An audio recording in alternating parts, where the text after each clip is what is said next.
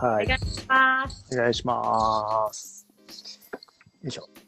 さあ、はい早速読み上げていきますね。はい。はい、じゃあこの配信についてですね。はい、えっ、と、この配信はですね、運動指導歴21年の天野、私がですね、栄養の分野をもっと深めたいと思った時に出会い、ドハマりしてしまった分子栄養学について、えー分子栄養学のマニアックな領域に達した栄養オタクの山本さんにいろいろ質問をすることで頭の中を整理整頓していく内容となっております。本日もよろしくお願いします。お願いします。はい。先に、あれですかね、ちょっとだけ。はい。あ、でも今日のテーマは先ですね。はい。そうですね。ダダンとで、プレマル中毒と分子栄養学ですね。今日はちょっとお話をしていこうと思います。はい。で、なんでこの話になったかと言いますとですね。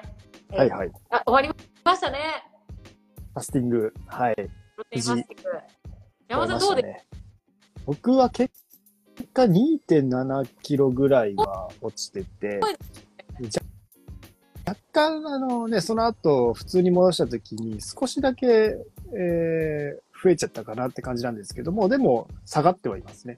えその。初期よりかは。はい。うん。なので、あのー楽しかったです。普通に楽しくフ楽しかったァスティング体、はい、体験できたなと思いますね。なんか人生経験になったって感じですよね。いい経験。そうですね。なんか一回は体験してみたかったんで、これ体験できてよかったなと思います。なんかいろんなことに背中を押してもらえて、わあ、じゃあやるかみたいな感じで、一歩踏み出せたそうみ結構あって。私、あれなんですよね、0.8グラムとか、はいはい。0.7%とかしかうんうん変化なかったんですけど、はい。がまあ、そもそもそんな減らないよねっていうのと、うんうん。ちょっと自分の想像としてはもともとアンダーカロリー、カロリーが少ないから、多分今回のさらに落としたとしても、まあ、それで賄えちゃってるんだろうなっていうのもちょっと自分の感覚ではあって。はい。うんうんうんでもなんかあの、でももう、ビフォーアフターの写真載せられてたじゃないですか。足とかがすごいスッキリってなってて、でしょ、はい。めちゃくちゃなんかこうね、こう変わってるなって感覚ありましたねそう。。なんで多分キログラム的にもっと変わってそうに見えるんですけど、うん。意外と変わってなくて。逆に筋肉を落とさずに、こうだけ落ちた時ってそんな落ちないと思うんですよ、水分とか。むしろ、なんか筋肉とかは、こう、しっかりとタンパク質入れたんで、うん。うん。ついて、なんかその部分だけスッとこう、なったのかなとか思って、そう。そうなんでしょうね。そううん。だから私ちょっとあの、初め、自分のうち、自分の施設のクライアントさんも参加してたんで、はい。5キロとかって言ってたんですけど、うん超恥ずかしい。もともと運動してますからね。運動もしてるし、普段から気は使ってると思そうう、んで。なんで、香り曰く、無駄なものがない人は、あの、プロテインファスティングやった時、そんな減らないらしいんです。むくんそう思います。水分とかでむくんでるとか、うんうん。もしそういうのとかあったりとか、あとは普段、その、あんまりこう、食事とか、うんと、オーバーカロリーだったりする人が、やっぱ適正カロリーに近いカロリーになるから、っていうのはあるよって言ってたので、でもまあ、本当にキログラムだけじゃなくって、そのプロテインファスティングの、すごい、なんだ、一個の大きな目的としては、生活習慣を見直すっていうところで、ステイね、入れ直すみたいなのがあったんで、本当にあれから、もう本当にあの、あれですよ。初めて、初めに食べたやつってやっぱ梅流しはい。にしました。はい。食べたもの。初あめて。僕はちょっと、はい、あの、それにしなかったです。ちょっと梅、梅があんまり苦手っていうのがあって、はい。はい、それにしなかったですね。普通に味噌汁とか納豆とか食べました。はい。なるほど。あ、もうあれだったんです。あの、まあ、大根とか食べた後に普通にアボカドサラダ食べたんですけど、もはいうなんか、口の中でスムージーができるぐらい、うんうんうん。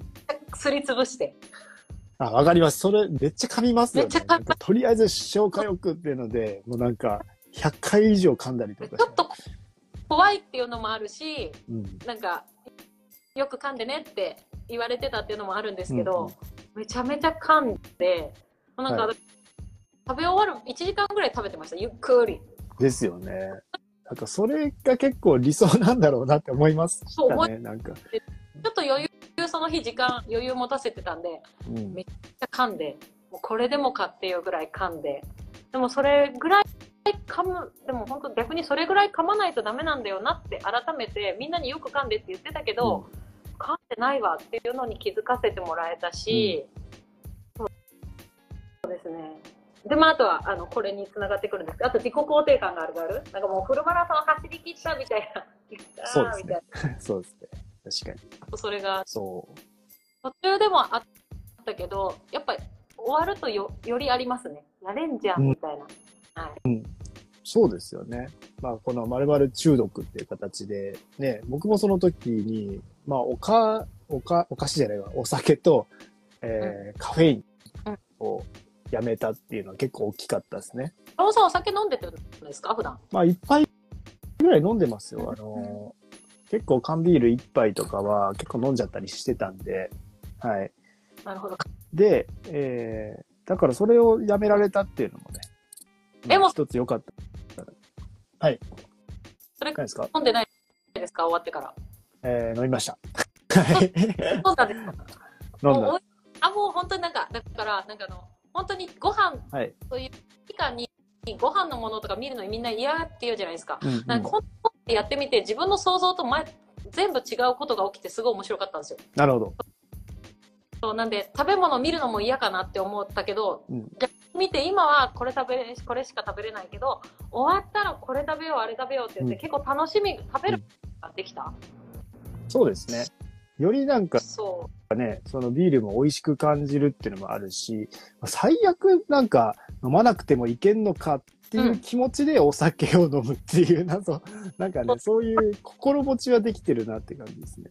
うんそう、これがないとダメじゃなくて、あとそう、うんあの、温かく飲む。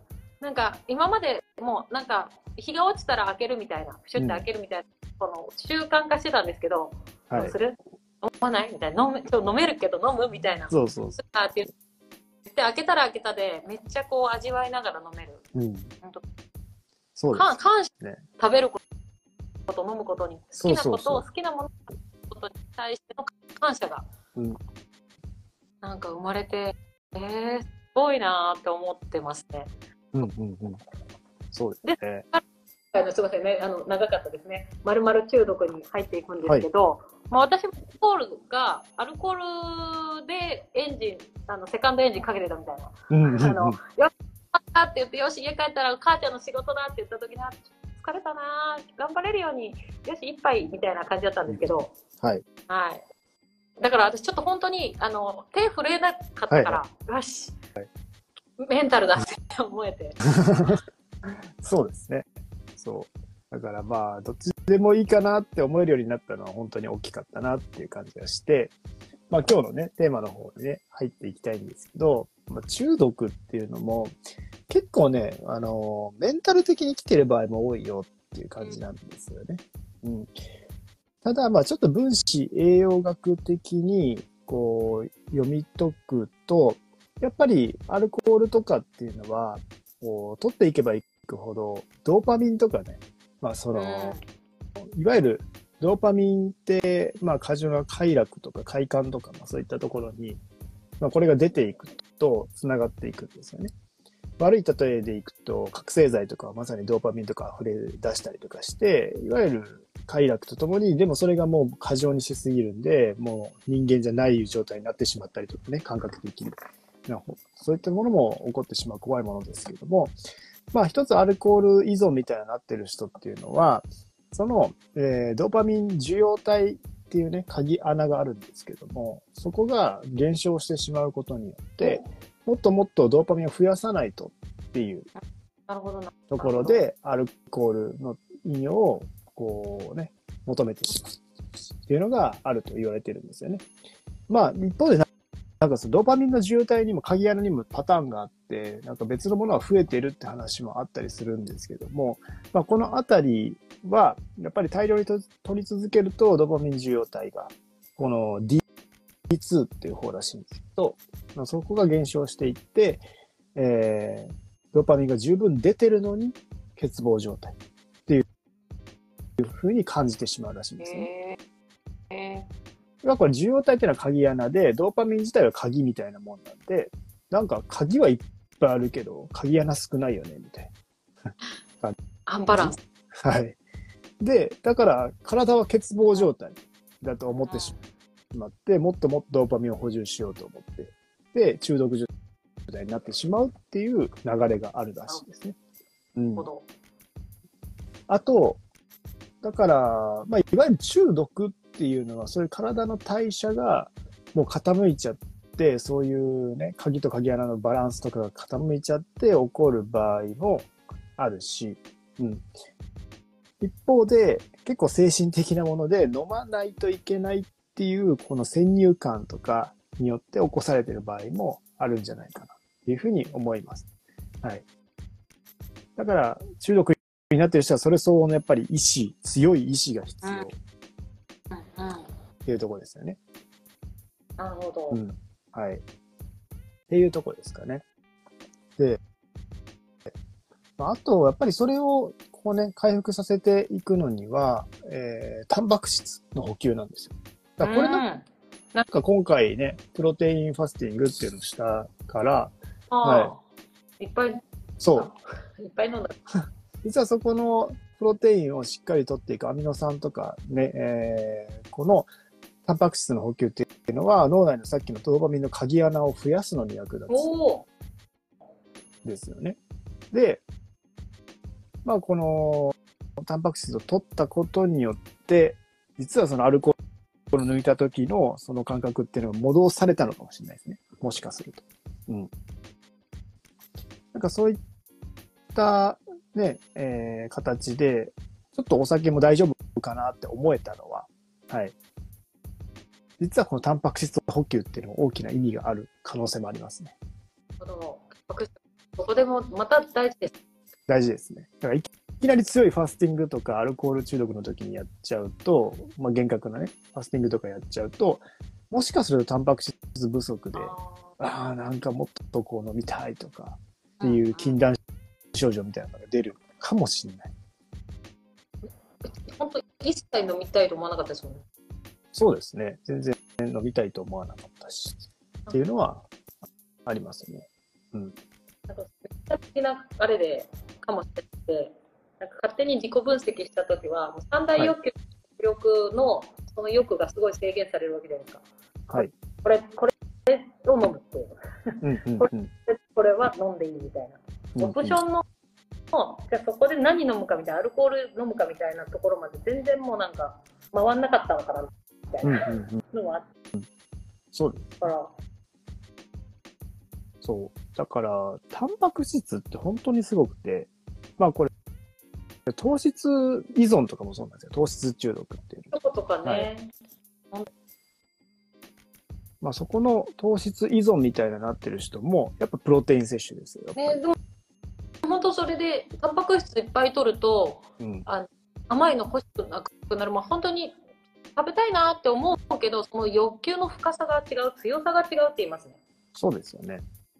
そう。で、まあ、糖質依存とかなってしまう人っていうのは、まず、まあ、一番は気づきなんですよね。自分が糖質依存になっているってことに気づかないといけないんで、そこからがスタートなんですけど、そうするとまず多分やらないといけないのはタンパク質をしっかり取ること。で、あと、えーまあ、カーボカウントっていう形で糖質量を制限する。やっぱり、過剰に入ってる場合があるんで。まあ、その、えー制限していって、徐々にやっぱり減らしていくっていう意味では、今回やったやつと似てるなって思って、ああ、確かに。プロテイン入れて、そして糖質をかなり、こう、血糖値を安定化させるようなことをしていく。これ、いわゆる依存から抜け出すためにの方法とそっくりなんですよ。なるほど。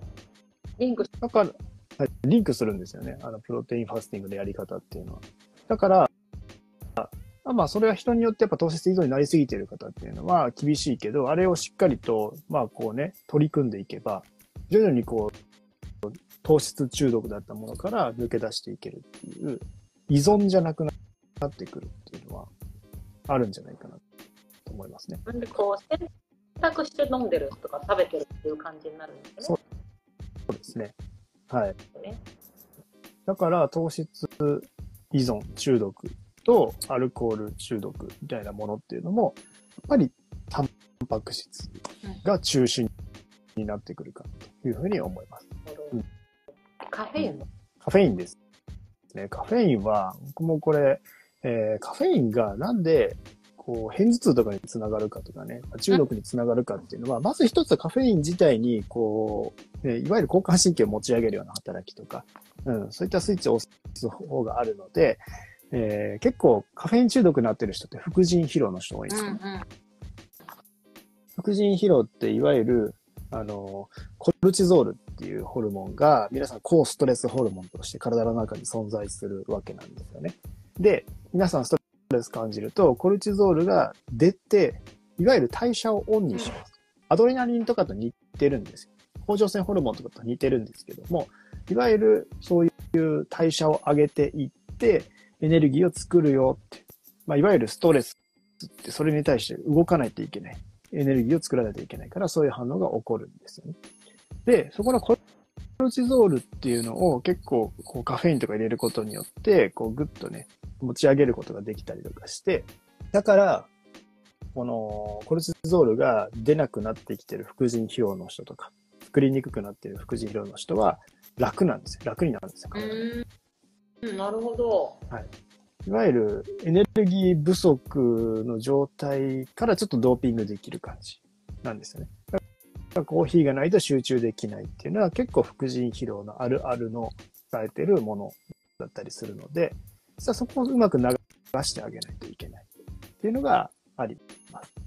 そうなるにはやっぱ副腎疲労に対してアプローチしていく中での一つはやっぱストレス環境の見直しをしないといけないし、それはマインドのところもやっぱり関わってますし、あと、じゃあそういったホルモンを作っていくときにはビタミン C とかね、そうさっき言ったタンパク質とかもこれも重要なわけなので、副腎ケア、低血糖の状態とかもね、こう結構良くない、えー同じようにはらんでる方が多いので、結局やることは一緒なんですよ。全部繋がってるんです。中毒から抜け出すためには、まずタンパク質をしっかりとって、ビタミンミネラルもしっかりとって、マインドのストレス環境とかも見直すっていう、まあこの鉄板の流れがあるわけです。あともう一個気づきました。はいあの、なんとなく起きてると食べたいなって思っちゃうと嫌だなって思って、はい。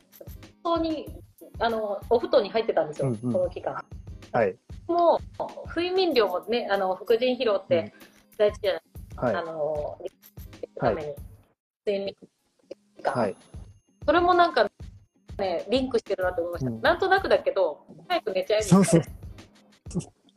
そうですね。だから夜更かしとかっていうのも、やっぱりこれってね、えーもう一晩睡眠不足になるだけでもインスリン抵抗性上がるって言われてるし、はい。そうなると血糖コントロールが乱れやすくなるとかっていうのもあるし、だから睡眠の質っていうのも大事なんですよね。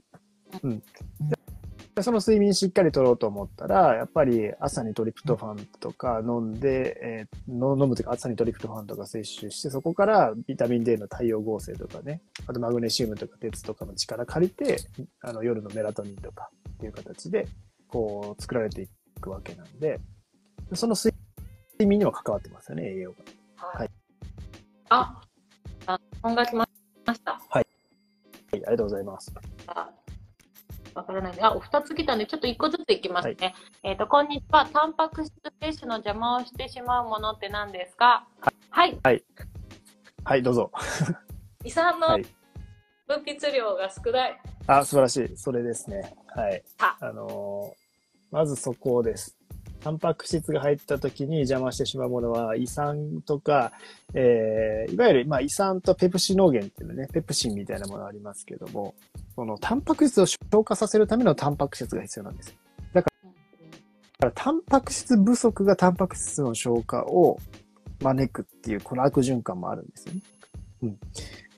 で、その場合、やっぱタンパク質取った時に、でもしっかりとそのね、いっぱい塊でくるわけですよね。タンパク質ってガーッといっぱいたくさん。それをプチプチ切らないといけないんですよ。細かく細かくして、結局最終的にはちっちゃい形、アミノ酸とかっていう、本当にちっちゃい形になってようやく体の中に入っていくので、まず胃酸とか、そういう消化酵素っていう消化できてるかっていうのが、タンパク質にとって一番大事。だから、そうなってしまって、タンパク質不足で消化が弱っている人っていうのは、むしろアミノ酸とかを入れてった方がいい。そうなると、スッと吸収されていくんで、タンパク質不足が解消されやすいって話なんです。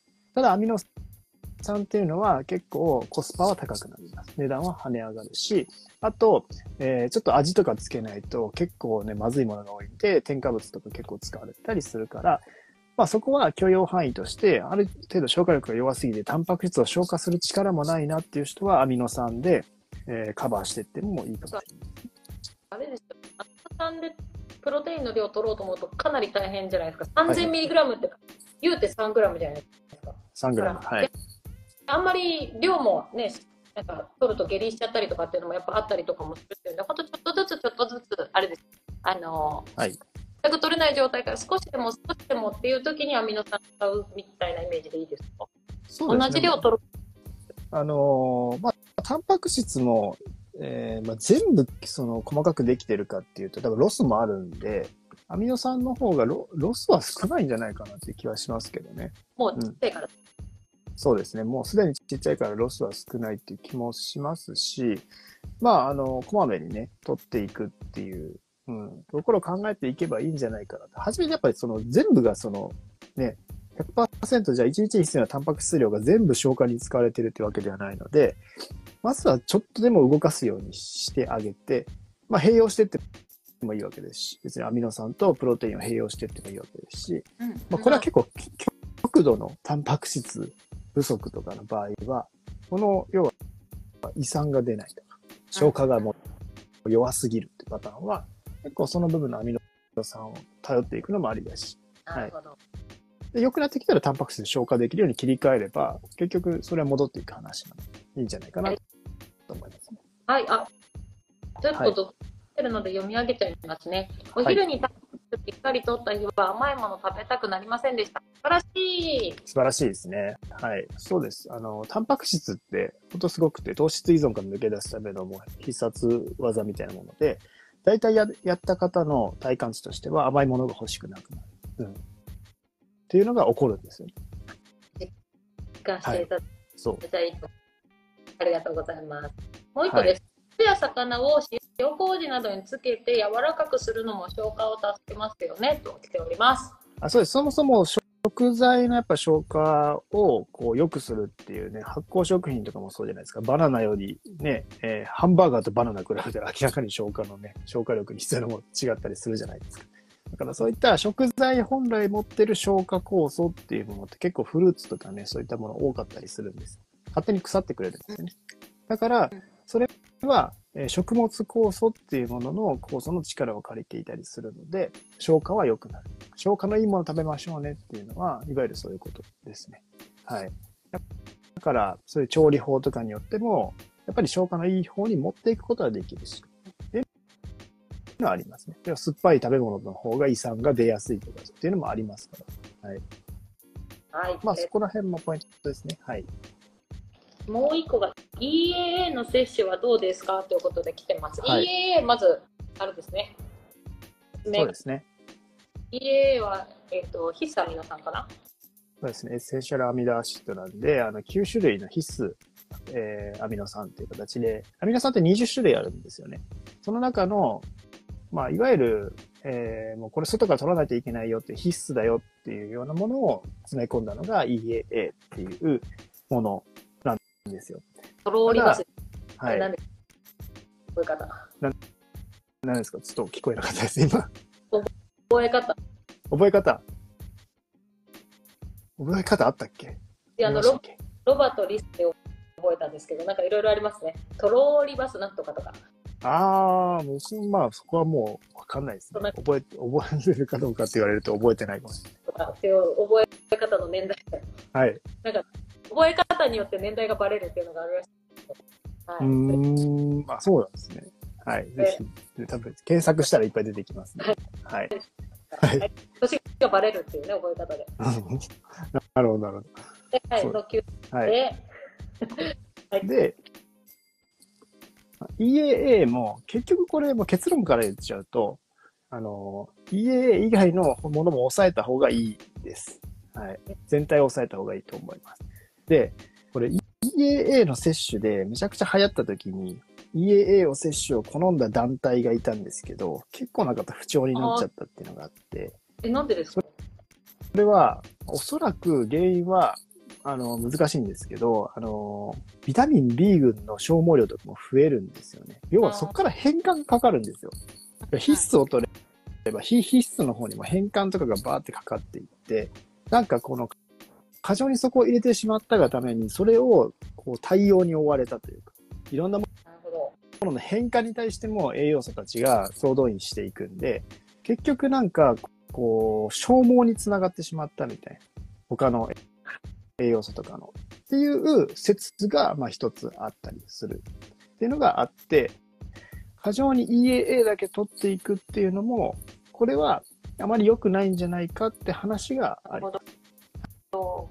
はい。ただまあそんな過剰に取っていかなければ大丈夫だと思うんですよね。一日ちょっと取るとかっていう部分なら大丈夫だと思うんですけど、結局体の中で働いているのは20種類のアミノ酸が働いているので、そのアンバランスさみたいなものを作ってしまう引き金になるんで、そこは考えて使った方がいいよってとこですね。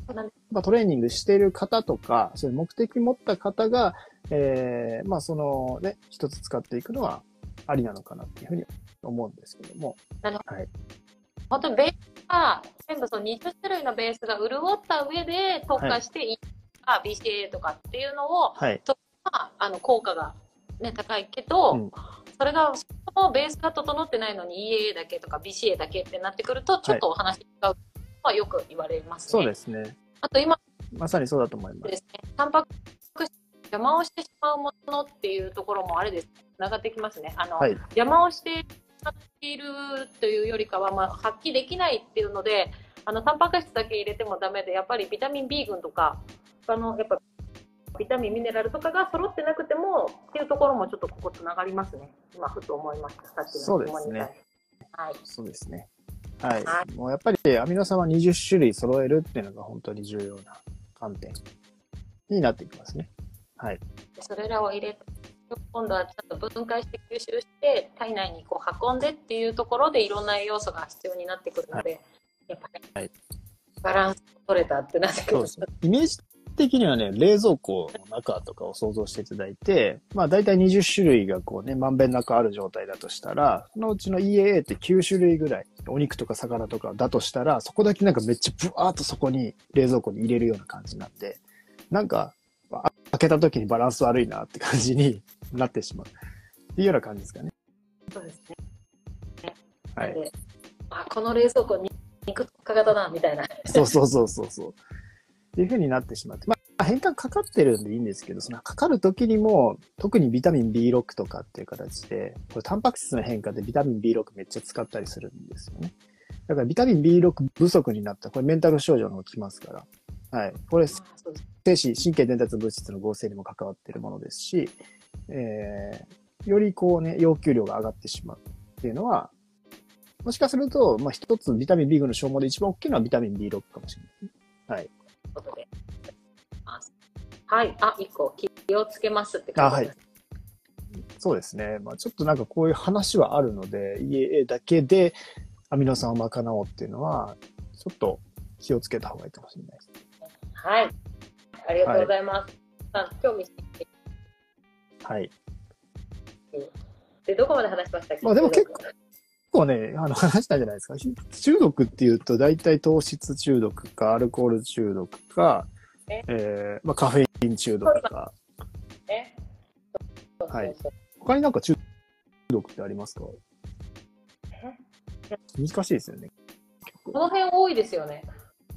どれこれぐらいですかそれぐらいのなんかイメージ。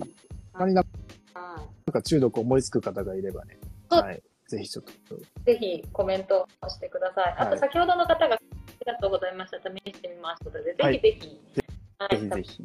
ください。もう本当にあのこの配信の中で皆さんのね、なかなか聞きたかったけど聞けないこととか聞いていただいて、でまあそれに答えて、でそれをねまた実践してみてまたどうだったかみたいなのもね繰り返しができたら嬉しいなと思うので、以前もなんかあの別の回でやったことをあの次の週にコメントくださって実際にやってみたら改善かなんか変わりましたみたいなのをいただいた時は私と山本さんでわーいって大喜びしてたので。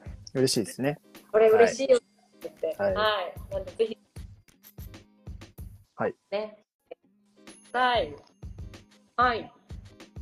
はい。甘いもの中毒は糖質中毒ですか？って来てますね。はい。そうですね。まさに甘いもの中毒は糖質中毒。生成糖質がね、特にそういう中毒性強いっていう話もありますね。うん。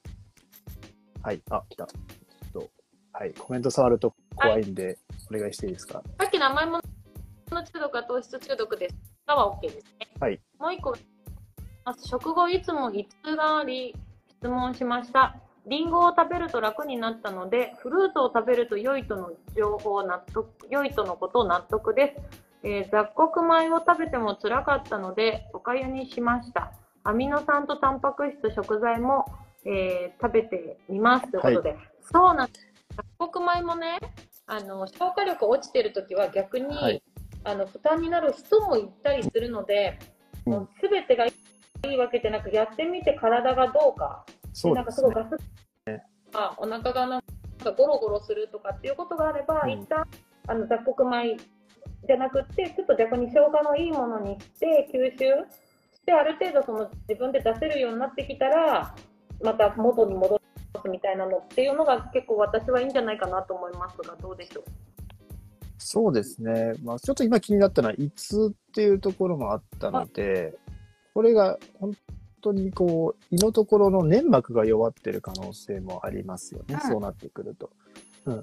で、そういういつ起こる方っていうのは、この、やっぱり胃酸とかって、えー出てくると、まあ、この酸度が強いわけですよね、酸度。うんそうなってくると、中和させようとするんですよ。やっぱアルカリ性とかと混ぜていって、こうしっかりと、こうね、保護するとか。まあでも胃の中はね、酸性環境なんで、それを守るために、粘膜っていうものを存在しないといけない。粘液とかね。で、それを作ってるのはビタミン A とか、タンパク質、亜鉛とか、そういったものの不足が要因だったりするので、そういった食材をしっかりと満たしていかないと粘膜って弱いんです。喉がカラカラだったり目が乾くとか、そうなっている状態って、いわゆるバリアが弱い状態なわけですよね。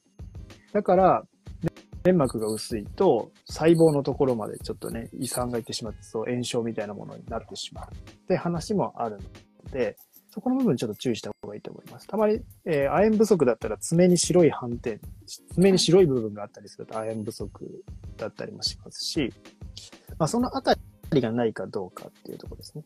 でその時の対処法としては、アミノ酸とかをちょこって取ることによって、要は、その、胃酸とかっていうのも、アミノ酸とかをね、こう、アプローチしていきたいので、そっちに賄いてくれると。だから、リンゴとか食べた時にも、そっちの消化の方が手助けされた方が、要は楽になるんです。うんだから、胃が胃が痛いっていうのが起こりやすいってことは、なんかその周りの保護されてるものが弱ってるっていうような観点も重要なのかなっていうふうに思います。で当然消化が、ね、消化自体があの弱いっていうところになってくると、さっき言ってた雑穀とかっていうものも未消化になりやすくて、それがね、便から、え出てったりもするので、やっぱそうなってる症状が、えーあるってことは、おそらく消化力が弱い。で消化力弱るのは、交感神経優位の場合もあるし、さっき言ってたタンパク質とかの不足とかっていうのもあるし、なんかそそのあたりをいっぱい考えていかないといけないかなと思います。ここはい、ちょっとい、はい。ここがさ、だなって感じですよね。この、ここが、あここが回分って、子学。そうです。こうね、ぐるぐるぐるぐるって繋がってくるんですよね。そうです。これ分子学のやっぱり見る角度を変えていって、側の膜の問題なのか、そもそも消化しているものの問題なのか、えーとか、アミノ酸不足の問題なのかっていうのを分けていかないといけなくて、すごく体のことを考えるのは因数分解していかないといけないですね、いろんなもの。だからその観点では、まあ、ちょっと胃が痛いっていうのはちょっと引っかかったので、はい。そこはな、何かありそうですね。はい。はい。はい次、パンも中毒になりますねって来てます。あ、確かに小麦粉中毒ね。パン、小麦ね。パンの中毒。あまあそうですね。パン中毒。まあグルテンが大きいですよね、そうなってくると。あとパスタ。パスタ、あーまあ、糖質、小麦粉。はい。小麦粉中毒は、なんか代謝っていうよりかはメンタルなような気がするな。おーうんどちらかというと、小麦粉を食べたくなる。まあでも糖質っちゃ糖質ですかね、うん言ってしまえば。はい。あともう一個、うんあれ、えっ、と、腸活に良いと知り、いきなり玄米に変えたら便秘になりましたと。そうですね。はいってことは、あの、あ合わないじゃなく、消化が弱ってるとかっていうパターンもあるかもしれないですね。であとよく噛むとかっていうのも、まあ玄米もね、そのままいったらやっぱ消化しづらいものですから、この部分ではしっかり噛むとかっていうのを怠らないっていうのも大事かなと思います。だって玄米、あれだからね、前にお水にとかっていうのあるんで、はい。ポンと炊いて食べてた人がここにいるんで、はいあの気をつけて、はい。え？はい。はい、なの？って1ヶ月ぐらい続けてから気づいたっていう。はい。そうですね。しっかり水に浸すとかね、そういった部分、はい。えー、とかも重要ですよね。やっぱ、はい、いきなりその、な硬いものを食べるとかっていうのはやっぱ厳しいですね。はい。はい、って感じですね。ありがとうございます。さあ、では、山本さん、まるまる中毒と分子洋学について言い残したことはありませんか？はい。まあ、その3つあたりが典型的なパターンなので、あと、まあ、糖質っていうところは本当に現代病として多いんで、まあ、何事にもやっぱりプロテインとかタンパク質を満たしていくとか、ビタミン、ミネラル満たしていくとか、まあ、そのあたりが結構中毒脱出の結構糸口になるんじゃないかなっていうふうに思います。ただ、それを取った時に合わない人っていうのは当然出てくるので、はい、中毒になるぐらいの多分、あの、状態になってるのであれば、結構ね、あの、ちょっとしたこう、ところを見ていかないと難しい場合もあるんですよね。はい。だから、まあそういう方は逆に言うと、ね、いきなりの糖質制限とかがっつりとか、えー、流行りに惑わされすぎないことっていうのも大事かなっていうふうに思います。結構自分に合わないものが多くなってるよっていう、健康法が多くなってるよというところも大事な視点なんじゃないかなっていうふうに思います。もともとやっぱ元気な人じゃないとなかなか大変だなって思います。そうですよ。やっぱりあの、健康改善のところって、まあ、しっかりとね、極端なものなほど、合う合わないは人によって選ぶし、あなた今その段階じゃないよっていうパターンの人も多いです。今それやると一気にエネルギーなくなって、うん、動けなくなってしまうよっていうようなところ。うん、だから、やっぱり、ま、マスなんですね。マスっていうか、その大多数にはハマるけど、それは例外値みたいな形で合わない人もいるよっていうようなものが健康法には、こうね、分かれてくるんで、はい。結構ファスティングのやり方も宗派があったりするし、その宗派によってもやっぱ合う合わないがあるし、はい。そういったもんなんだよっていうのを知っといた方がいいかなと思います。そうそれも知った上でやるのと知らなくて、もうそれしかないんだって思ってやるのとだと本当大きな違いなので、そうですやっぱね、学ぶって大事です。はい。はい。ありがとうございます。はい。はい。はい。はじめで、えっ、と、まるまる中毒と分子洋学についての配信は、これで本日終わりたいと思います。皆さんはいいっぱいありがとうございました。ました。では、ここからはですね、えー山本さんが今アピールしたいことあったら、どうぞ。はい。えー、まず一つ目は最近ちょっとマインドに関わるポッドキャストをね、ガツガツ2日に1回ぐらい更新しておりまして、えー僕のあのリンクとかにもあるんですけど、フォトンラジオっていうのを始めました。あのこちらですね、もう20回ぐらいの収録はしてるんですけども、はい、あのかなりね、革新に迫ってるかなっていうふうに思うので、実は栄養だけじゃないんだよっていうところですね。健康を考える上ではマインドの部分も包括的に考えないといけない。正直、マインドの部分できてない人が栄養以下にやっても、えーある程度はもしかしたら、えーちょっと良くなるかもしれないけど、めちゃくちゃ良くはならないと思います。それぐらいマインドって関わってる部分なので、まあ、その部分もちょっとね、えーサポートできるように考え方を発信し始めたので、ぜひ聞いていただきたいなっていうのと、あとは、健康第一学校っていうね、えーオンラインサロンを、えー僕たち、あの、専門家の方20名ぐらいね、えーもう先生としてやっているようなオンラインサロンがあるんですけれども、まあ、そちらの方も今、手こ入れしておりまして、えーもっとですね、その学校のコンセプトとしては、まあ、こう、健康に変わりたい人が自分の入ってもらって、まず自分の課題を明確化して、そして学ぶ場所っていうのも明確化して、そしてそういったプロの方々からのノウハウとかも得て、行動変容をしていける。そして自分の、えー、そういった自己達成をしていけるような学校っていうのを目指しているので、はい、そこに向けてですね、はい。ちょっと今、えー、手こ入れしてまして、だいたい3月から4月、4月ぐらいからですね、こう本格的開始、リニューアルできるかなと思ってますので、まあ、興味ある方はですね、そちらもチェックいただければと思います。僕の分子学の知識は全部その学校置いてあるので、ぜひですね、聞いていただければと思います。はい。以上です。はい。ありがとうございます。はい。もうあの、この配信もそうなんですけど、本当にいかにアンテナ張って、え、ー、と、情報を取りに行ったかっていうのが本当に大事な世の中になってきてるなと思っているので、はい、その、うんと、情報を受け取りに行く場所としてはめちゃめちゃコスパがいい。いろんな情報、いろんな専門家がそこに情報をたくさん置いてってくれてあるので、本当に人がいい状態になるためには栄養だけでも運動だけでも睡眠だけでも休養だけでもマインドだけでもダメでこれらがこううまく絡み合ってえー、相乗効果が生まれると思っているので、それらがね、本当に包括的に学べるのが健康第一学校だと思うので、はい、あの、ぜひ一緒に学んでいけたらと思います。はい。はい、ありがとうございます。ありがとうございます。それでは、えー、言いたいことは言ったので。はい。終わりたいと思います。はい。配信はこれで終わりたいと思います。皆さん最後までお付き合いありがとうございました。じゃまた来週の12日を毎週予定しているので、はい、またお伝えください。はい、はい、ありがとうございます。ありがとうございました。またね